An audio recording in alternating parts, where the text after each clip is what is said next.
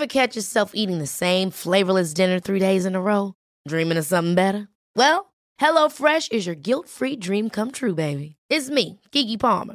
Let's wake up those taste buds with hot, juicy pecan-crusted chicken or garlic butter shrimp scampi. Mm.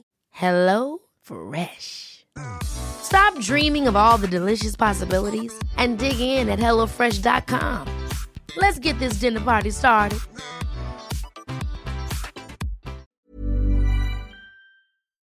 This is a Stocks for Beginners quick tip. Essential lessons, questions answered. Stephen Clapham is the founder of Behind the Balance Sheet. He's had a 25 year career as an investment analyst. He now offers training to professional investment analysts, portfolio managers, and private investors. In this quick tip, he talks about how the finance industry bewilders ordinary investors with jargon that's not really that hard to understand. He talks about fees, discounted cash flow, and, of course, the balance sheet. The balance sheet is is like the central part of the, of the accounts. If you think about the company reports, everybody pays very close attention to the profit and loss account. So when the company's earnings come out, and that's the earnings number is the number that all the analysts really get fixated on, the earnings per share number. And um, what's really particularly relevant for an investor is the cash flow statement because how much cash the company is generating is really the critical element in understanding what it's worth. And tying those two financial statements together is the balance sheet. And the balance sheet is simply a statement of financial position. So it's how much do you own in the way of assets and how much do you owe in the way of liabilities. And the interesting thing about the balance sheet is that if you're skilled at interpreting it, you can detect companies that are cheating.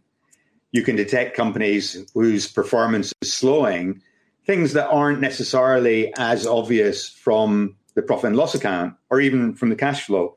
And I teach people how to do this in my courses, both my courses for institutional investors and my courses for private investors at my online training school. And the, the thing is, I think many people get slightly frightened because, you know, you open a set of accounts, they're usually quite big, right? They're usually quite bulky. And there's all these numbers there, and you kind of feel that you don't know where to start.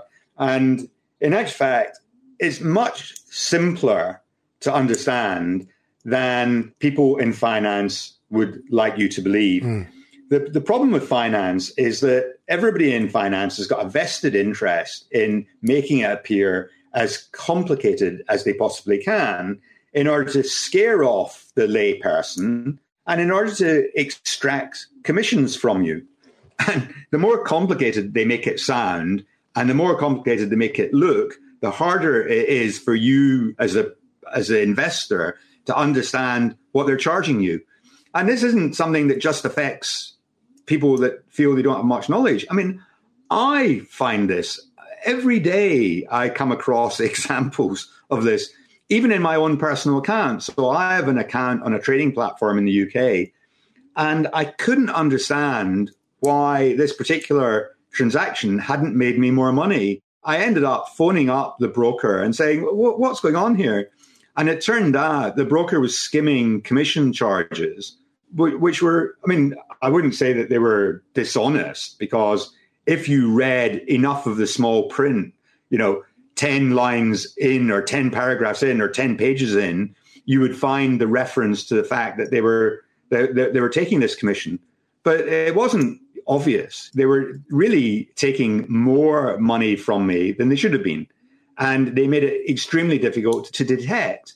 So, you know, this is just the, the whole way finance has operated for many years. And it's my mission to simplify finance and to enable the ordinary person to take an interest in their investments and to understand what's going on and to make sure that they aren't ripped off and to make sure that they've got enough knowledge that they can actually make investments in the stock market and feel comfortable about it and see their wealth grow and enjoy doing it. It's incredibly satisfying and rewarding when you get I got an email the, the other day from a very nice lady who said that she enrolled in one of my courses. She felt that she knew nothing about finance, and her husband wasn't doing as good a job of it as she felt he could be. And so she was going to learn about it, spend some time, study, understand what she was doing so that she could help him manage the, the household finances. And, you know, this isn't something that only wealthy people can benefit from. If you start early and you start investing in the stock market, you can become wealthier. Doesn't matter how much money you've got. It used to be that you, if you didn't have much money, it was a waste of time getting involved in the stock market because the charges of the commissions would just erode your capital. But today you can trade for free. So the only frictional cost of dealing in the stock market is a spread. You know, the difference between the buying price and the selling price. Because it's so such high volumes today, those are much narrower than they used to be. So the days when I started in the city that it was very expensive to invest, they're long gone. So this is really accessible for everyone. And Phil, I feel quite passionately about this. And what I'm trying to do is to enable people to understand stocks better. And, you know, for, not everybody will find this interesting and enjoyable and fun in the same way as I do. It's relatively easy to understand how to invest in the stock market. And you can do it safely with a little bit of time, a little bit of energy, a little bit of effort devoted to studying what you're doing. You can make money without a huge amount of risk. Because obviously, any equity involves risk. It's obviously it's very discomforting when you've got 100% of your wealth in the stock market. You know, it falls 10% in a week and you feel 10% poorer. But if you own those shares for an extended period, you you know the 10% fall will eventually be recouped. I mean that's happened time and time again. I'm not saying people should have 100% of their wealth in the stock market, you know. Most people myself included, a home, their home is a large part of their personal wealth.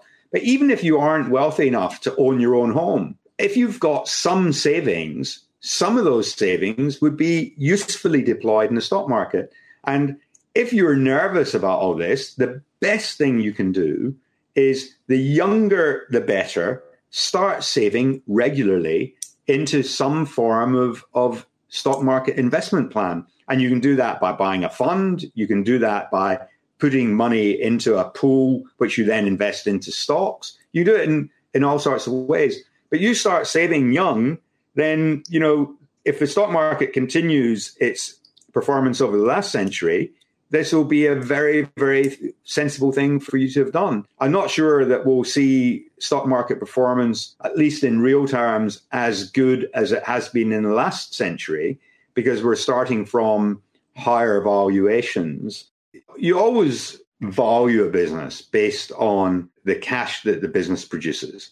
So the classical way of doing evaluation is to do a discounted cash flow analysis. And this is when you start getting into the jargon that frightens people.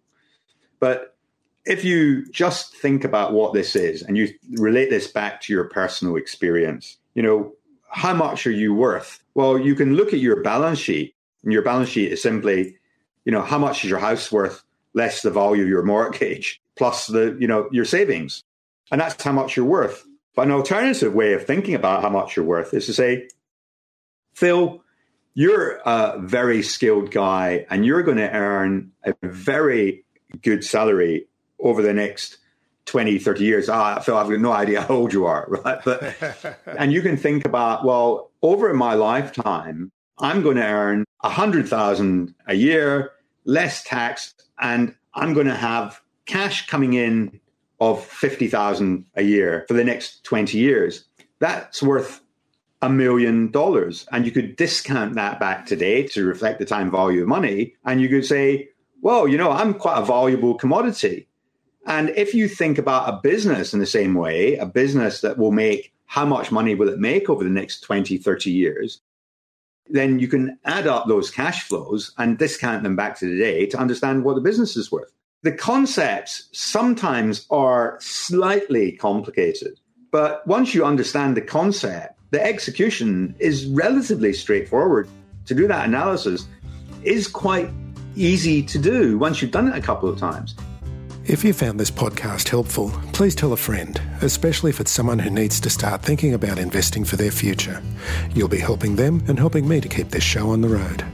Stocks for Beginners is for information and educational purposes only. It isn't financial advice, and you shouldn't buy or sell any investments based on what you've heard here. Any opinion or commentary is the view of the speaker only, not Stocks for Beginners. This podcast doesn't replace professional advice regarding your personal financial needs, circumstances, or current situation.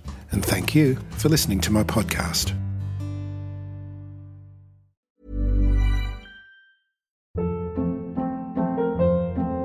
Hold up. What was that? Boring. No flavor. That was as bad as those leftovers you ate all week. Keke Palmer here, and it's time to say hello to something fresh and guilt-free. Hello Fresh. Jazz up dinner with pecan-crusted chicken or garlic butter shrimp scampi. Now that's music to my mouth. Hello Fresh. Let's get this dinner party started. Discover all the delicious possibilities at hellofresh.com.